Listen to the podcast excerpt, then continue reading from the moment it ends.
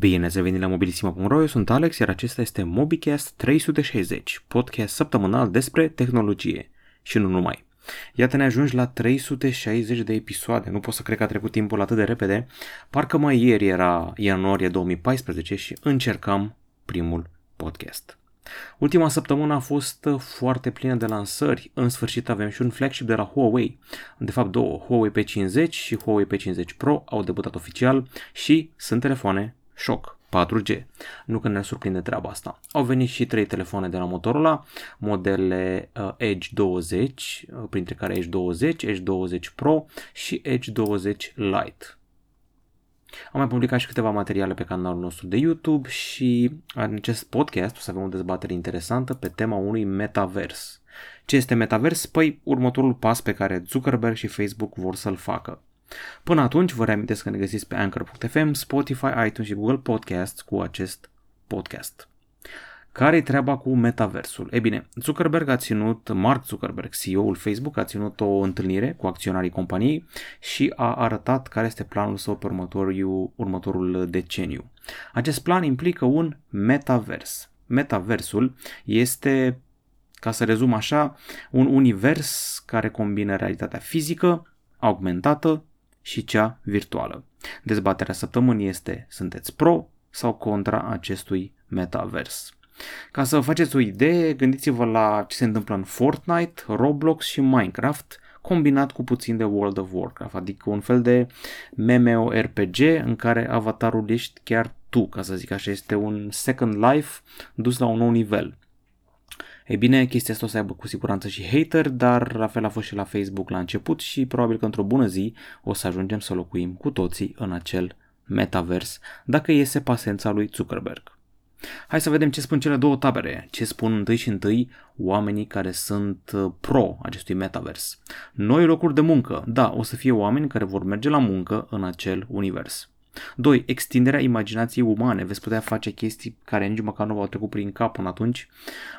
Veți putea, amartiza, veți putea ajunge pe planete pe care n-ați fi putut ajunge, într-o combinație de AR, VR și tot felul de feedback-uri haptice.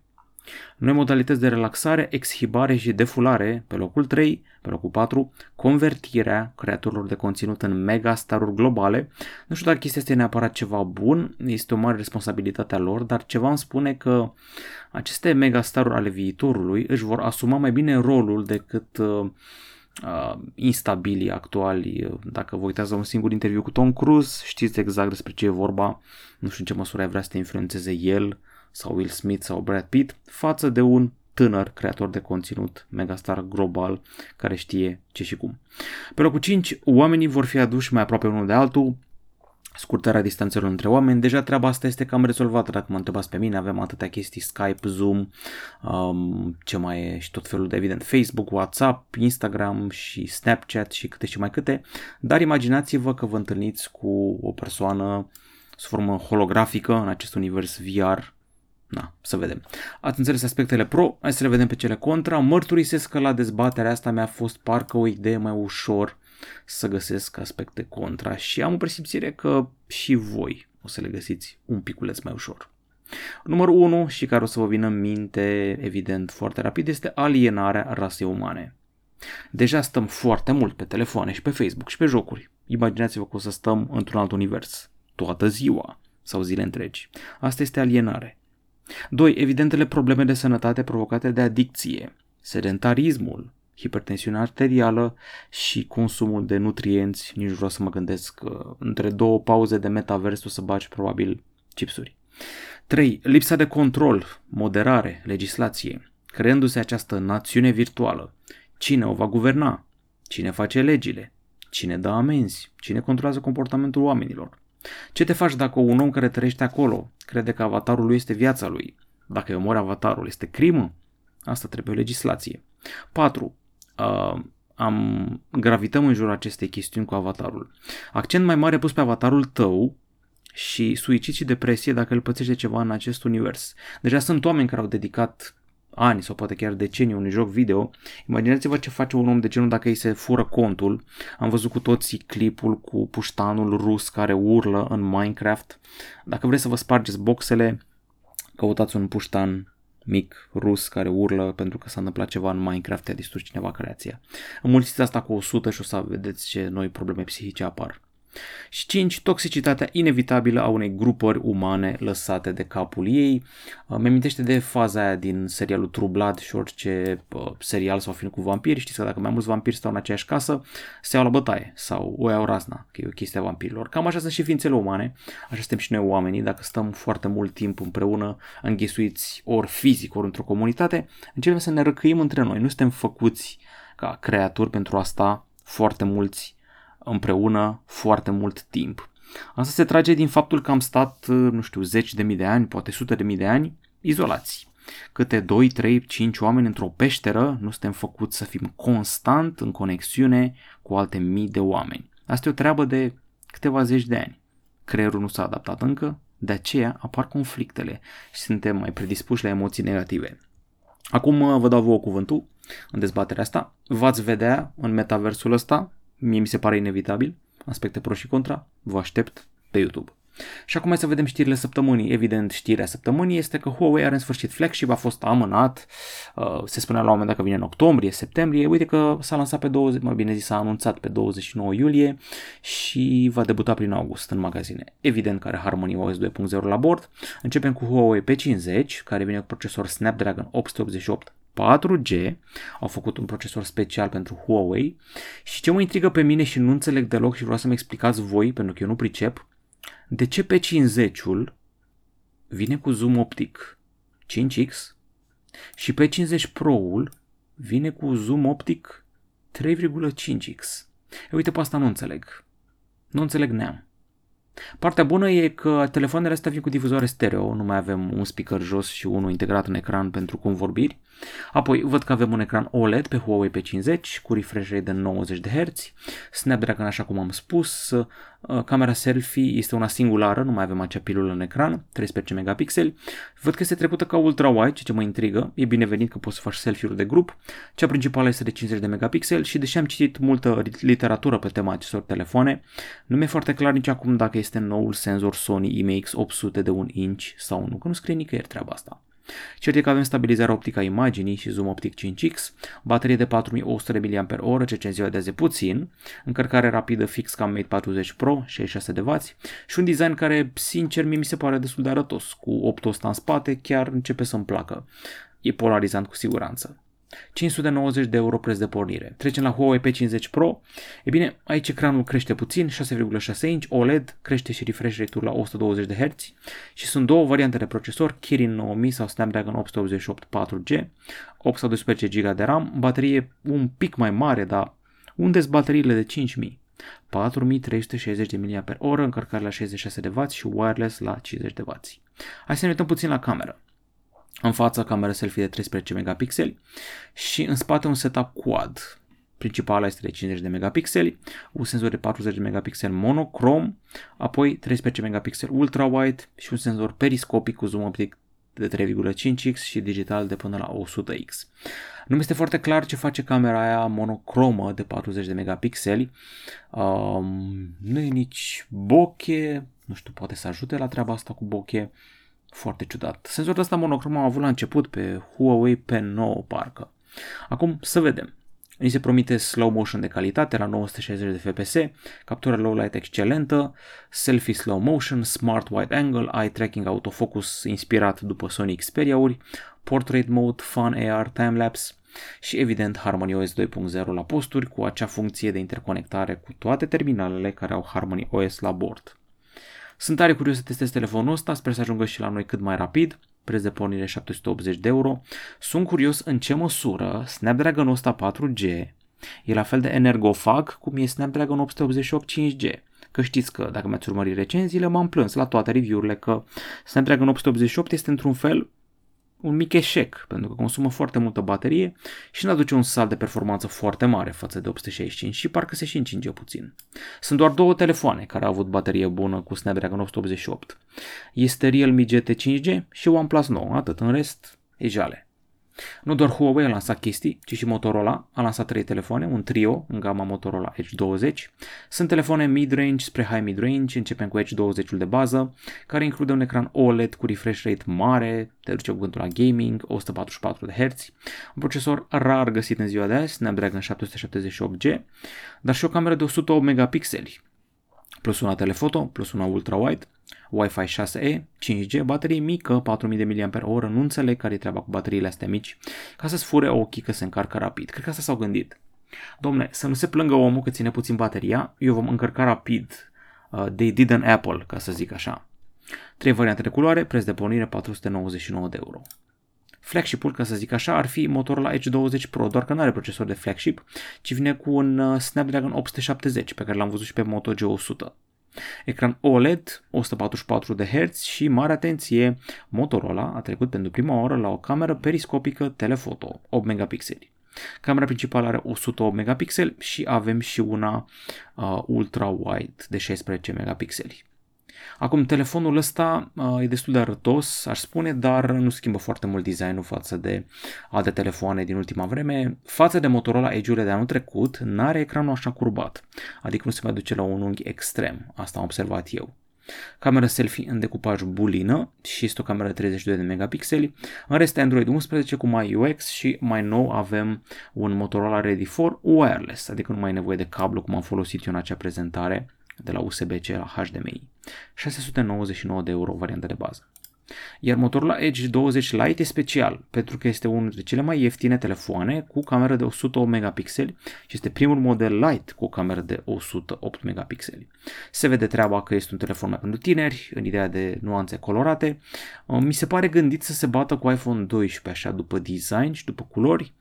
Ecran OLED, Full HD+, văd că el nu mai are refresh rate-ul ăla mare.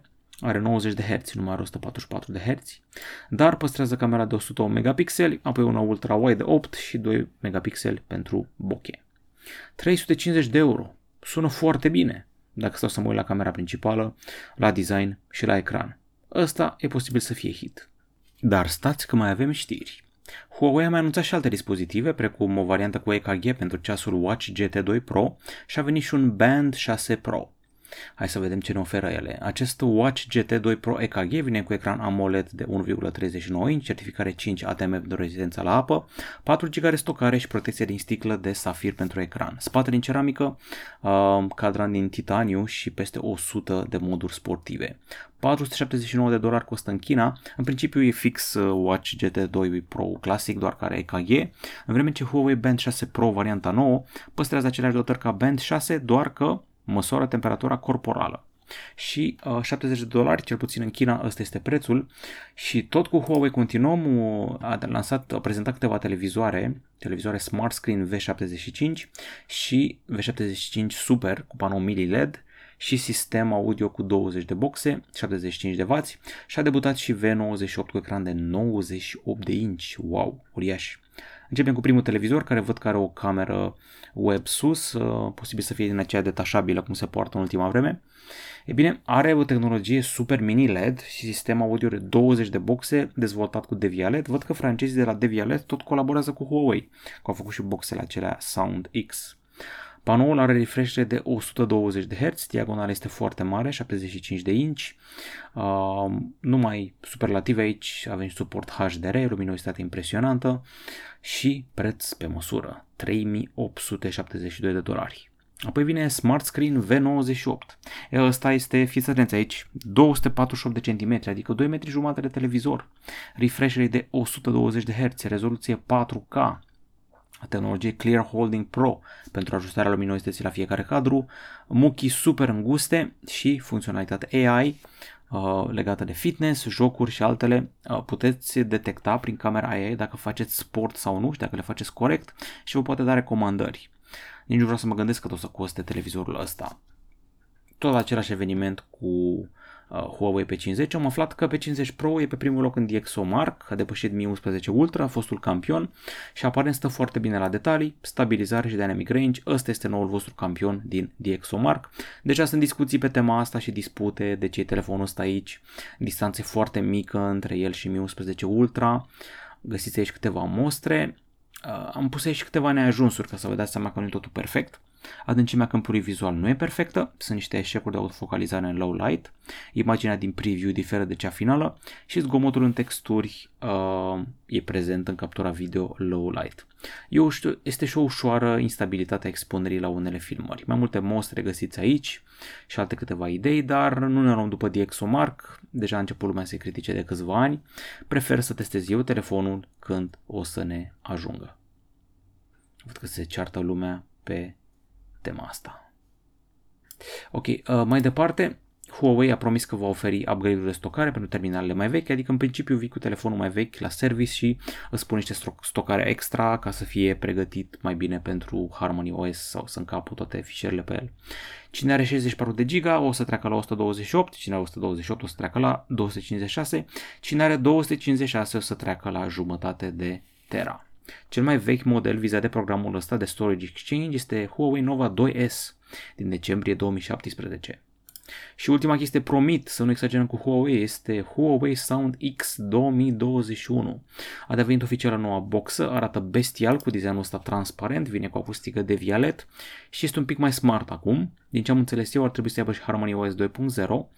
Are așa, subwoofer de 12 cm, atașat la amplificator de 50W, două radiatoare pasive, bas profund, avem și 4 drivere mid-range de 3,8 cm și 5W, tweeter de 3W, deci numai bunătăți, are suport LDAC și L2HC și cântărește doar 3 kg. Prețul nu e rău deloc, 286 de euro. Spuneam de Motorola ceva mai devreme. În acest articol o să vă lămuriți care e treaba cu Ready 4 în varianta nouă. Acum puteți conecta telefoane Moto fără cablu la PC sau monitoare prin soluția Moto Ready 4 PC, Ready 4 Wireless. De fapt sunt două soluții aici, este Ready 4 PC și Ready 4 Wireless. Ready 4 PC îți permite să te conectezi la orice display sau dispozitiv și telefonul tău o să poată deveni prin teratele și o telecomandă, nu doar modalitatea de a te conecta la acel dispozitiv. Puteți folosi telefonul ca un Air Mouse și puteți conecta modele compatibile.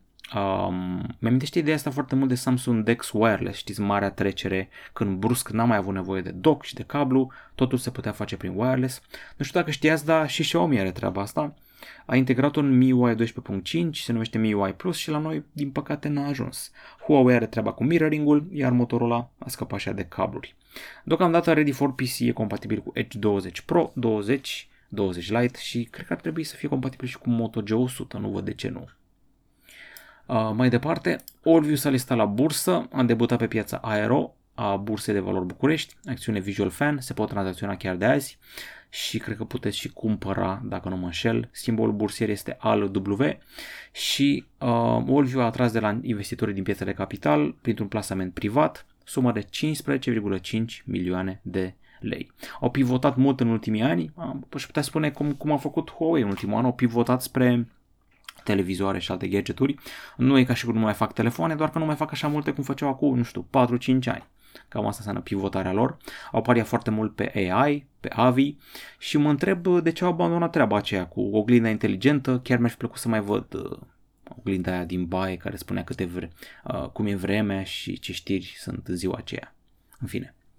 Mai departe avem și un telefon robust de la Nokia, Nokia XR20 și cea mai tare chestie e că pe lângă dotările sale îi face reclamă Roberto Carlos, să mă țineți bine, de la Real Madrid.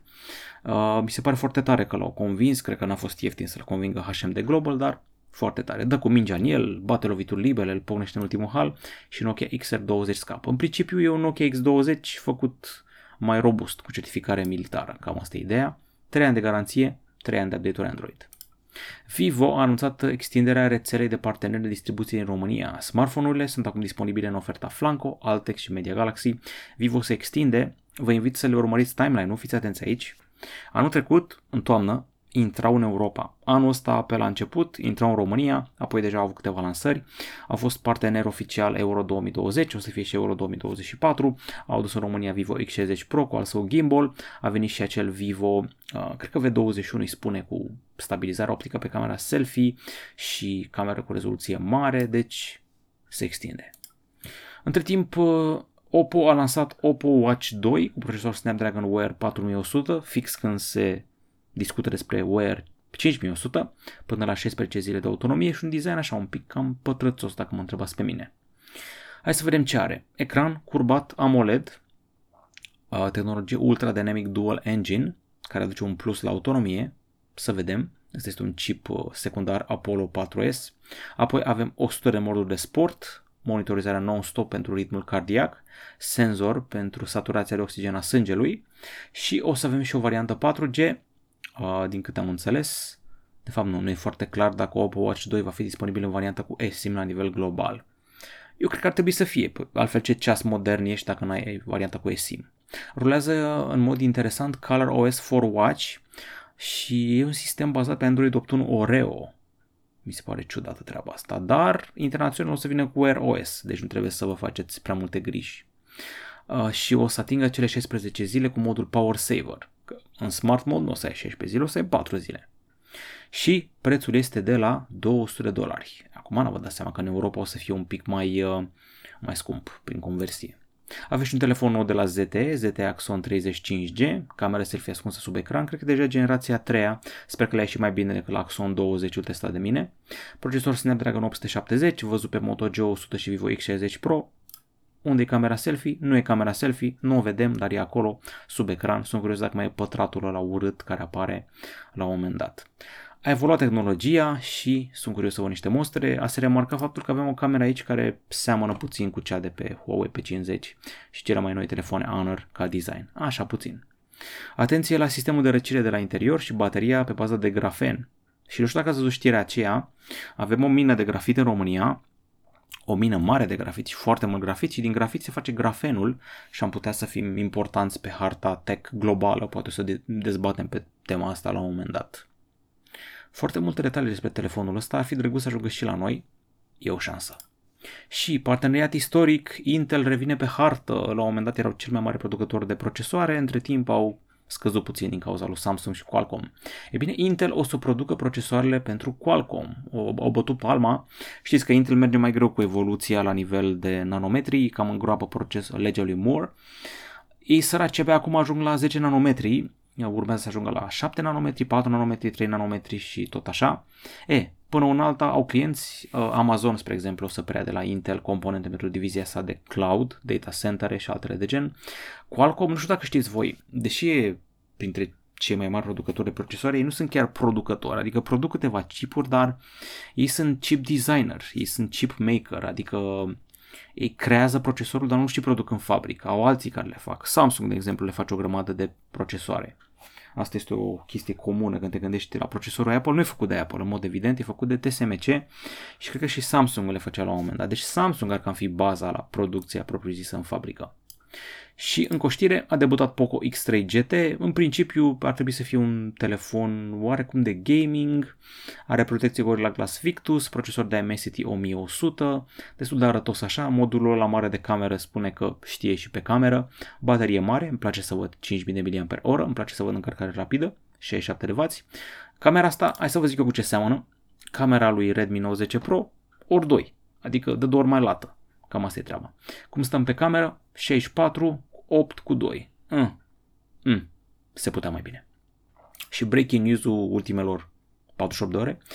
Google a dezvăluit telefoane Pixel 6 și Pixel 6 Pro. Ele trebuia să vină pe la toamnă, prin octombrie, așa pe la mijloc, când vine și Android 12, dar n-a mai putut Google să aibă răbdare și le-a dezvăluit. Fiți atenți la camera asta, ce design are. O protuberantă dreptunghiulară, asimetrică, care nu e nici sus la capăt, nici la mijloc. Doar Google putea să facă treaba asta, să polarizeze lumea. Hitul de aici, selling point-ul, este procesorul Google Tensor, nu e făcut de Qualcomm, ceea ce e șocant, se șubrăjește relația dintre Google și Qualcomm, printr-un procesor produs de Samsung, dar dezvoltat de Google. Era cunoscut sub numele de cod Whitechapel și acest Google Tensor mizează foarte mult, dar foarte mult pe AI. Tot ce nu o să poată să facă hardware-ul, o să facă AI-ul, mă gândesc în special la cameră. Nu este un procesor doar el singur, este un system on chip. Pe aceeași fundație avem CPU, GPU și modemul 5G, dar și chipul Titan M2 pentru securitate. Cam așa arată telefoanele, Pixel 6 este acesta cu bretonașul din spate roșu sau verde, iar celălalt este cu nuanțele mai sobre. Am înțeles că Pixel 6 Pro are cameră triplă, Pixel 6 cameră duală și hai să vedem cum stăm la hardware. Am înțeles că am avea o cameră principală de 50 de megapixeli, una ultra-wide și atât pe Pixel 6, ultra-wide și telefoto pe Pixel 6 Pro. Am adunat în articolul ăsta și bucăți de speculații, pentru că Google n-a dezvăluit hardware, au zis doar procesor și cam atât, și diagonală. Restul am dedus noi. O să inaugureze Android 12 cu funcții speciale, sunt sigur de treaba asta, și am înțeles că o să coste peste $1,000. Gata cu știrile săptămânii, facem o recapitulare ce am mai postat pe YouTube de ultima oară până acum, review pentru camera asta Reolink Go PT, camera de supraveghere cu încărcare solară, i-am făcut review lui Nokia X20 și suntem cam dezamăgiți la anumite capitole, printre altele prețul, și gata și review-ul pentru OnePlus Nord 2 5G care are o încărcare super luminică. Iar acum o să vă răspund la întrebări. Ultima dezbatere la Mobicast 359 a fost: renunțăm la flagship-uri, în ideea că telefoanele astea mid-range oferă atâtea chestii mișto că de ce să ne mai cumpărăm flagship-uri? Îmi place să văd că ați dat doar 3 dislike-uri, 139 de like-uri și mi-ați dat 30 de comentarii. Hai să vă și răspund. Editor XV spune că îi place treaba asta, ne place foarte mult că-ți place. Andrei GB, salut Alex, vei face review la Poco F3 GT. Ce știi de seria Honor 50, se va lansa și global? Nu mi-e foarte clar care este strategia internațională a celor de la Honor de când au fost vânduți de Huawei. Pe la noi n-am mai văzut mișcare de la Honor, dar știu că Honor a făcut foarte mulți bani în Rusia, adică ei se mișcau foarte tare în Rusia și dacă sunt la doi pași de noi, trebuie să ajungă și la noi, dar cred că o să se lanseze cu o filială așa separată, eliminând orice legătură cu Huawei. Au și servicii Google, apropo. Poco F3 GT, da, de ce nu, dar stai așa să termin review-ul lui Poco M3 Pro 5G. Când apare Surface X2? Mă întreabă Hardcore Mobile Gamer. Surface X2? Te referi la Surface ăla cu două ecrane pliabile? Dar cine vrea să-și cumpere chestia aia? În fine. Sau vreun Surface tabletă sau vreun Surface laptop, că sunt multe Surface-uri. Mă gândesc că la aia te referai, la Surface-ul acela cu două ecrane, telefonul, între ghilimele Microsoft. Primul a fost un mega eșec, îi crăpa portul USB, balama nu prea era bună, avea doar o cameră și aia selfie, n-am înțeles ce au avut în cap cu el. Andrei27 cu underscore mă întreabă ce telefon îi recomand sub 1000 de lei. Vrea ceva cu ecran Full HD și camere bune, nu vrea să-și bată joc de persoana care are nevoie. Nu-i pentru tine. Ok, să nu fie mai gros de 8 mm. De ce pentru o fată, din câte spune? Telefon subțire, sub 1000 de lei. Hai să ne gândim puțin. Telefon subțire sub 1000 de lei. Telefon subțire sub 1000 de lei. Nu prea sunt. Nu prea mai sunt în ziua de azi, vezi? Acum câțiva ani ți-aș fi zis foarte ușor, Vivo, Oppo, ăștia făceau telefoane subțiri. În ziua de azi mai greu, pentru că primești baterie de 5000 de mAh. Telefoane subțiri, sub 1000 de lei. Sub 1000 de lei e clar ce găsești. O să găsești un Moto G30, poate Moto G50, Redmi Note 10 5G, Redmi Note 10S, dar astea nu sunt chiar subțiri, vezi tu? Asta e problema. Asta este problema. Eventual dacă vrei să iei un model mai vechi, nu știu ce să zic. Chiar nu știu ce să zic. Ca performanță, poate ar trebui să găsești unul cu Snapdragon 865 de anul trecut. Uite, subțirel, așa mi s-ar părea Xiaomi Mi 10 Lite 5G, dar cred că nu i-a scăzut prețul destul. Cam asta ar fi o idee. Mi 10 Lite 5G mi s-a părut destul de manevrabil. Vezi cât costă Mi 11 Lite 4G. Uite, astea au fost subțiri. Gata, știu. Subțiri și ușoare. Xiaomi Mi 11 Lite 4G, Xiaomi Mi 11 Lite 5G. Știu că sunt un pic deasupra bugetului tău, dar cred că la 4G s-ar încadra. Andrei27, dacă Xiaomi are fabrici doar cu roboți, pot reduce costurile, zic și eu. Adevărat? Asta pot să zic. Andrei27, Realme X3 Super Zoom are zoom optic 5X, îi aștept succesorul. Și eu. Și eventual și la teste. Daniel Melinte vrea alege un flagship, mai ales la Samsung sau Huawei, pentru varianta DeX și pentru suportul pe care îl primești când ai un telefon mai performant. Mă întreb câți oameni folosesc DeX în România. Chiar sunt curios de treaba asta și dacă folosiți DeX, spuneți-mi în comentarii cum îl folosiți, de ce îl folosiți și cum v-a făcut viața mai bună. Hebre Gheorghe Raul spune că preferă un telefon vârf de gamă de un an, 2, chiar 3, îs vârf de gamă și fac față liniștit și acum merge foarte bine, am un Huawei P30 care are camere beton și performanța duce orice fără lag și un Note 10 încă îi foarte bun, chiar și Note 9 merge beton, încă așa ca pentru mine nu există telefon care să merite 5.000 de lei. Adevărat, uite-te la Realme GT 5G, e 2.000 de lei și are performanță peste unele de 6.000 de lei. Andrei GB, un flagship ar trebui să fie APR fără cusur. APR? Cred că nu știu, ai vrut să zici OP sau ceva de gen. Andrei GB, salut, vine Honor 50 și Honor Magic 3 în România? Păi stă să se lanseze Honor Magic 3 pe 10 august, nici am înțeles. Honor 50, v-am zis, nu e foarte clar strategia Honor de când a fost vândută de Huawei. Dar îmi place că o să aibă Google Services. Filip Barabas, Redmi Note 10 Pro ăl am eu. E fain, dar pentru 5020 mAh cât are bateria lui, autonomia este arhi suficientă pentru mine, dar nu este excepțională. Per total sunt super mulțumit. Ne bucurăm. Mie mi-a plăcut mai mult camera la el, camera de 108 megapixel și captura aceea nocturnă. Alexandru Pastore, aștept testări din Târgoviște. Uite o idee bună, să mergem în alte orașe pentru a testa telefoane, dar cu căldura asta și cu COVID-ul ăsta și cu timpul pe care nu-l avem, mai greu. Ștefan Claudiu Porcutan, sper că ți-am pronunțat numele ok, sau e Porcuțan cu ț, lămurește-ne tu. Nici Nord 2 nu este ieftin pentru românul de rând. Este adevărat, dar totuși, când îl pui lângă iPhone 12 Pro Max, este ieftin. Biggie Small, ar trebui să renunțăm la telefoane în general, nu la flagship-uri. Da, bun asta, e altă treabă, cum zice Andrei, e bun asta, poate o dezbatere pe viitor. Și Romeo, următorul telefon, clar, nu va mai depăși 2500 de RON, maxim. Până acum am folosit tot ce înseamnă Samsung Gama S și nu mai dau sume de 35-40 de milioane pe telefoane. Fiecare cu gusturile lui acum, fiecare cu bănuții lui. Adevărat. Acum, na, eu mi-am cumpărat iPhone-uri, dar mi le-am cumpărat în ideea că își vor scoate banii și zic că și-au scos banii până acum. Am avut iPhone 3GS, iPhone 5, iPhone 7 și iPhone 11 Pro. Cam asta ar fi până acum și cu fiecare cred că am făcut câte ceva care și-a scos banii, am filmat, am pozat la evenimente, adică le-am folosit la maxim, sincronizat chestii, iCloud-ul ăla mi se pare genial, am tot ce mi se pare mie important în viața mea în iCloud-ul ăla, amintiri, poze, zeci de mii de poze. Silver Gold S21 simplu, 256 GB merit achiziționat, da, nu știu dacă te înțelegi cu diagonala aia, o să ți se pară mititel așa, e amuzant că cu câțiva ani diagonala lui era uriașă pe Galaxy S9 Plus, acum a ajuns să fie mititel. Games for You, nu înțeleg tot hate-ul, nu ți-a răspuns ca lumea, eu zic că poți să-l cumperi, dar ai grijă că spate din plastic, n-are microSD, difuzoare stereo nu-s așa mișto ca la Ultra, zoom-ul este limitat, că e optic 1.1x, agață la filmarea 8K, deci, na, de ce vrei neapărat mic? Games for You, nu înțeleg hate-ul pentru Mediatek, competiția face bine, mai ales consumatorului, vor fi prețuri tot mai bune. Da, nici eu n-am înțeles treaba asta cu Mediatek, procesoarele lor au devenit foarte bune, am înțeles că erau slabe la un moment dat și prăjite, cum îmi spune iCapist, deci, na, nu mai e imaginea aceea. Gabi Lăcătuș, dezbatere fanboy, oameni lăudăroși care se talează cu ce au, Alex a renunțat la iPhone 11, 11 Pro Max, 12, 12 Pro Max, normal, fără probleme, până la urmă în ziua de azi pot sincroniza totul cu totul. Gabi Lăcătuș că nu știu ce iPhone are, dar e unul din alea. Deci mă acuză că aș lăuda iPhone-ul. În fine, ideea este următoarea, mă refer la faptul că pot să-mi sincronizez tot ce am fără probleme, deși stau eu și mă întreb așa, ce fac eu cu iCloud-ul ăsta? Pot să-mi pun iCloud-ul pe Android? Oare? Că dacă nu, devine un piculeț mai grea treaba asta, dar ne descurcăm noi, nu e problemă. Aia să fie problema cea mai mare din viața unui om, să fie toată viața unui om gravitată în jurul unui telefon, nu cred. Mai sunt și multe alte lucruri pe lumea asta, nu mă împiedic eu de un telefon.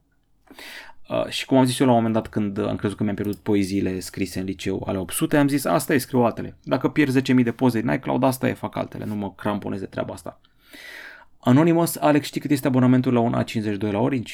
Păi, cât să fie, nu știu, 15 euro, 12 euro, cât poate să fie pe acolo. Bun, acum începe distracția și se lasă inclusiv cu clătite. Și pentru că urmează să plec în concediu, am zis să vă fac o secțiune diverse un pic mai lungă, ca să vă distrați așa mai bine. Hai să o luăm pe rând. Joculețe, m-am jucat pe mobil Toy Odyssey, care este un fel de Toy Story dacă era întunecat. În principiu este un fel de platformer care include puzzle-uri, l-am luat din magazinul TapTap, cred că pe Play Store nu este, posibil să mă înșel, te tot cațe pe chestii, tai obiecte, poți să faci crafting, poți să faci upgrade de arme, găsești alte arme, sunt și inamici care trag în tine, soldății de jucărie, tot felul de insecte, păianjeni dubioși, șobolani, samurai, deci cam asta. Tu ești o jucărie, ești un omuleț de jucărie care umblă prin casa unui om și caută chei, caută arme, caută șuruburi ca să-și facă upgrade-uri, asta este Toy Odyssey. Eu credeam că este un joc așa mai necunoscut, dar am aflat că ar fi hit pe Steam și o chestie pe care nu știam. Da, posibil recomand, destul de ok. Contra, mai țineți minte Contra, da, depinde ce vârstă aveți. Contra era un super joc pe care jucam noi pe consolele alea când eram mici, consolele alea vechi, lipite cu scoci, cu butoanele alea, vai mama lor, cu manetele alea. Jocul Contra e acum pe mobil, se numește Contra Returns și ideea e că e gratuit, e făcut de studioul Timi, subordonat celor de la Tencent. Și da, e destul de ușurel așa. E platformer, side-scrolling, conduci un robot la un moment dat și îmi place o chestie foarte tare. Când te bați cu un boss sau când te bați cu un inamic așa mai important, îți arată cum arată el pe vremuri, pixelata cu 30 de ani și cum arată acum. Asta e o chestie de asta așa, te atinge la nostalgie, la corazon. Inclusiv bossul ăsta, deci ăsta chiar mi-l amintesc, deci când ne jucam noi pe ce ne jucam, pe Terminator sau pe ce ne jucam Contra. Deci efectiv mi-amintesc bossul ăsta și a evoluat fantastic. Mă rog, n-a evoluat chiar foarte mult, că până la urmă e joc, cât e ăsta, 16 bit, cât e, 32 bit sau cât naiba e. Dar n-a prins ideea. Contra, pe mobil, gratuit, ocupă dubios de mult și vrea acces la contacte, la agenda, la... Mai departe am jucat Nier Reincarnation. Eu l-am jucat și cred că v-am și vorbit de el în Mobicast. Am jucat în martie în japoneză. N-am putut să mai am răbdare. Ei, uite că a apărut și în engleză, gratuit, ocupă câțiva giga. Este asociat seriei Nier Automata, dacă știți, de la Square Enix și e ușurel așa, dar foarte psihologic, metafizic, îți dă niște lecții așa. E o fetiță într-un labirint de pietre cunoscut drept Cușca și retrăiește momente speciale din viața unor străini, momente traumatizante. Bătăliile sunt turn-based și arată bestiale, se vă și o bătălie, cam așa e. În principiu atacurile se dau automat, tu dai doar atacurile alea, ultimatele, cum ar zice copiii. Mie îmi place cum arată, pentru un joc pe mobil arată chiar bine, dar e tipic Square Enix, dacă ai jucat Final Fantasy, sistemul ăsta de lupte turn-based e ca acasă. Am terminat cu jocurile, rețineți, mai recapitulăm o dată, Toy Odyssey, Contra Returns și Nier Reincarnation. Cât despre filme, am văzut Blood Red Sky, așteptările mele tindeau spre zero. E prima oară când văd un film în care cineva deturnează un avion cu 200 de pasageri, lor aerostatici și un vampir la bord. E fata asta. E film nemțesc, nemții pe filme de acțiune și pe horror nu prea. Dar ăsta le-a ieșit. Spre final, când apar soldații, devine acțiunea atât de haotică că mi-am amintit de superbul, genialul, înspăimântătorul film spaniol Rec. Rec 1 și 2, cele mai bune filme de groază făcute vreodată, pot provoca daune psihologice, nu vă uitați dacă sunteți mici, super filme spaniole horror. Dar revenind la Blood Red Sky, tantia asta, mă rog, poartă perucă și ochelari ca să nu vadă lumea că e vampir, e cu copilașul ei bolnav în acest avion și... copilul era bolnav, nu mai știu, în fine. Sunt niște teroriști, joacă printre ei și un actor destul de celebru, de fapt mai mulți. Mamă, deci, nemțelău blond, mi se pare un personaj genial făcut în filmul ăsta, nu știam unde să-l iau. Joacă într-un serial cu o pandemie, făcut în 2019. Dacă vă uitați la serialul ăsta, vă speriați, este fix, bă, dar fix la literă, COVID-ul, se numește Slowborn cu accent pe O la E, cred că este tot nemțesc sau danez sau ceva și... e o insulă unde este izolată boala aia și avem tot felul de oameni acolo. Actorul blond de aici este scriitor drogat, aici este teroristul ăla așa elegant, crud, care chinuie oameni în fața altor oameni, în același timp e boem, nu știu, e foarte ciudat, dar mi se pare mișto făcut personajul. În fine, vampirul ăsta începe să muște din aia răi, oamenii de la bord țipă și vampirismul știi cum e, te-a mușcat odată, devii vampir și la bord 200 de oameni, un vampir, doi vampiri, trei vampiri, patru vampiri, 20 de vampiri. Panică, haos, 2 ore de acțiune. The Room, film cu Olga Kurilenko, o știți, fostă Bond, fostă... ce a jucat ea? Parcă a jucat în filmul ăla cu Tom Cruise, Edge of Tomorrow, parcă nu? Sau nu, era altceva. Aba nu, jucat în Oblivion cu Tom Cruise, Oblivion, da, film se vede destul de reușit așa. Revenind, The Room are o premisă cam...